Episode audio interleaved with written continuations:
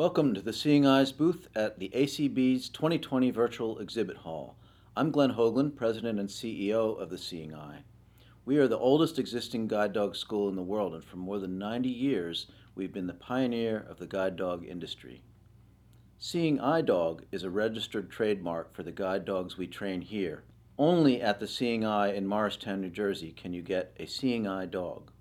In March, we had to shut down our facilities in order to help stop the spread of the coronavirus, but we have maintained constant contact and communication with our large family of staff and volunteers and graduates and supporters and students.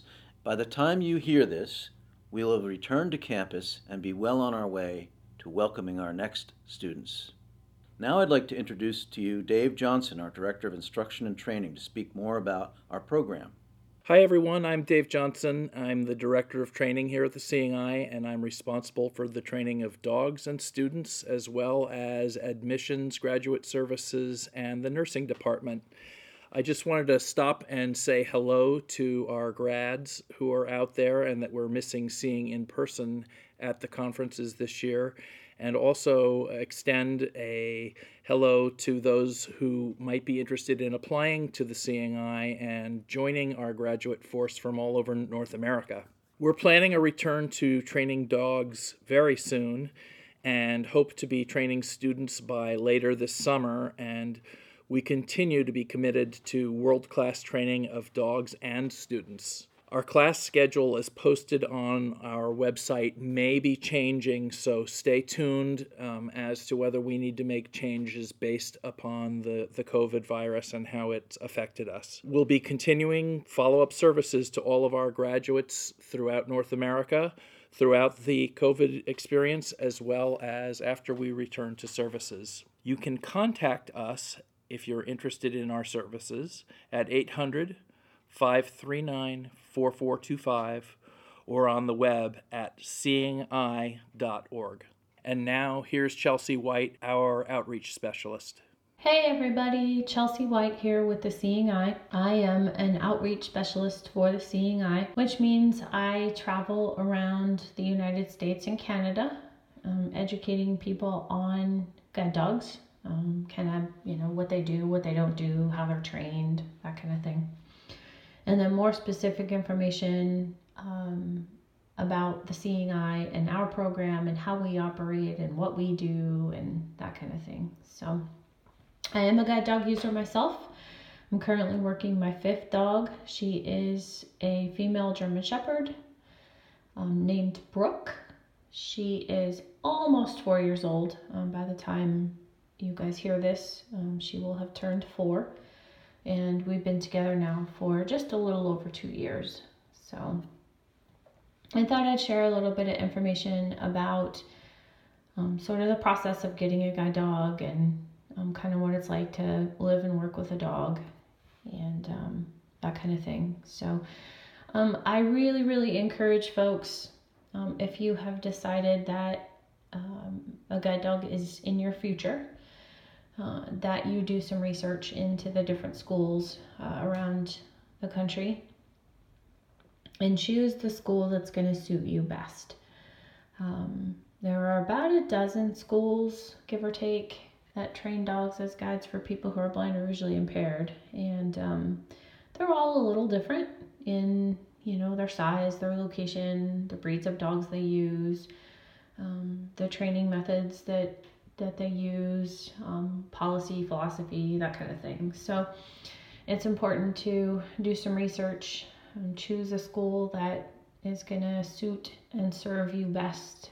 And you know, you can research in a couple of different ways. You know, look at websites, talk to folks with dogs from different schools if you can, you know, and get their experiences and um, give schools a call you know talk to people in admissions um, talk to an instructor if you can um, get a sense of you know what class is like um, what you know training is like and then you know choose a school or a couple of schools that um, you know you feel would be a good fit for you and um, and go from there. So um, i chose the seeing eye i. Did that research I've had a dog now for almost 30 years, so websites weren't a thing back when I was, um, you know, researching for the first time. But um, I did talk to folks with dogs from a couple of different schools. Um, I called a couple of different schools and, you know, talked to them and got them to send me some information and, you know, took a look at that. And I chose the Seeing Eye and um, went through the application process and um, went for my first dog back in July of 1990. So it's been almost 30 years. Um, I chose the Seeing Eye for a couple reasons. One, um, I really, I really liked the ownership policy. I liked the fact that once I completed training and went home with my dog, um, that that dog was my dog. Um, the Seeing Eye maintains no ownership of the dog whatsoever. So the, the dog um, the dog is mine. Um, I also really like the follow up. Um, follow up is graduate initiated. So that basically means that if I ever have any trouble and need some assistance, that I can, you know, I can call, I can send an email, um, and the Seeing Eye will do whatever it takes to try and solve the problem. And if that means sending an instructor to work with me um, in my home environment, then that's what they'll do.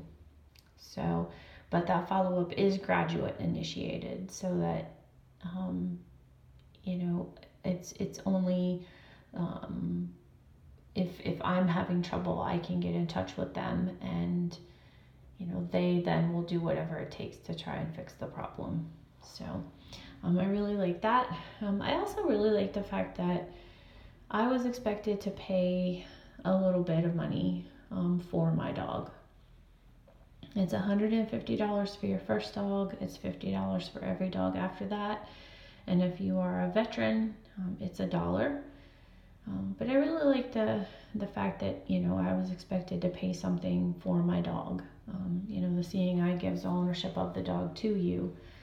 Um, so the fact that you know I had to pay a little bit of something um, for that, um, I, I actually really really liked class. Class is it's tough, but also one of the most rewarding things I've ever done. Um, you know, you're working with a, a young dog, you know, a dog that's around two ish, give or take. Um, so they have tons of energy and they're ready to go and, and they want to get out there and do their job. So, um, but again, like I said, one of the most one of the most amazing and rewarding things that I've ever done. Um, I chose to be a guide dog traveler um, be, you know, because of several things. One, um, I personally um, am, am a very time and distance and sort of auditory traveler. Um, I I am not a very tactile traveler. Um, you know, canes are very tactile. You get quite a bit of information um, tactily about your environment from your cane. And for me, anyways, um, that all of that information just got to be a little bit of an overload for me. Um, guide dog travel is is much more sighted travel, albeit through a dog's eyes. Um, but a lot of that tactile information disappears, which for some people can be pretty difficult um, to lose that information but for me it was it was a bit freeing actually because I've always been even with my cane um, a very like I said time and distance and, and auditory um, auditory traveler you know listening to my traffic and that kind of thing so um, not having all of that that tactile feedback for me was was very freeing um, I also really enjoy the speed of a dog. Um, generally, guide dog travel is faster than cane travel.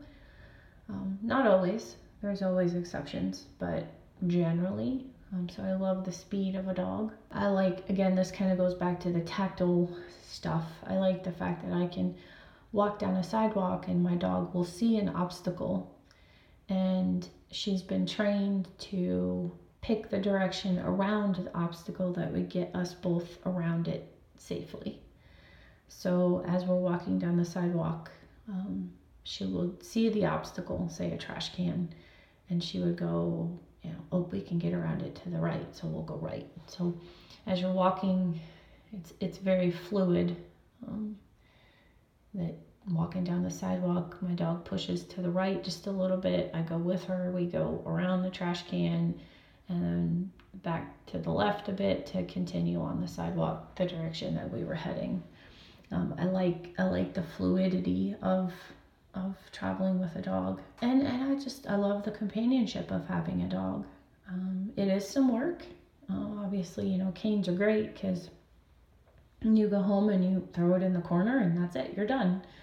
Um, dogs do require some work. You know they they kind of like to eat. Um, they need to be taken out to relieve themselves several times a day. Um, they need to be groomed. Um, they, you know, need to be played with and, and all that kind of stuff. So dogs are definitely more work than a cane, but but um, I love the companionship of a dog and and just having um, having that you know that warm fuzzy friend with you. So hopefully that at least briefly might answer some questions that folks might have about, you know, getting uh, their first guide dog. If you have any other questions or, or, you know, would like to talk with us about, you know, what what it's like or our application process or qualifications or any of that kind of stuff, please get in touch with us. You can reach us by calling 800 539 4425 or by checking us out on the web at www.seeingeye, that's S-E-E-I-N-G-E-Y-E dot org, dot O-R-G. Thanks everyone, and hopefully we will be back in person next year. Thank you for your interest in the Seeing Eye. For more information, please go to our website at www.seeingeye.org or call us at 1 800 539 4425. Please stay safe, and we hope we'll be together in person at next summer's ACB convention.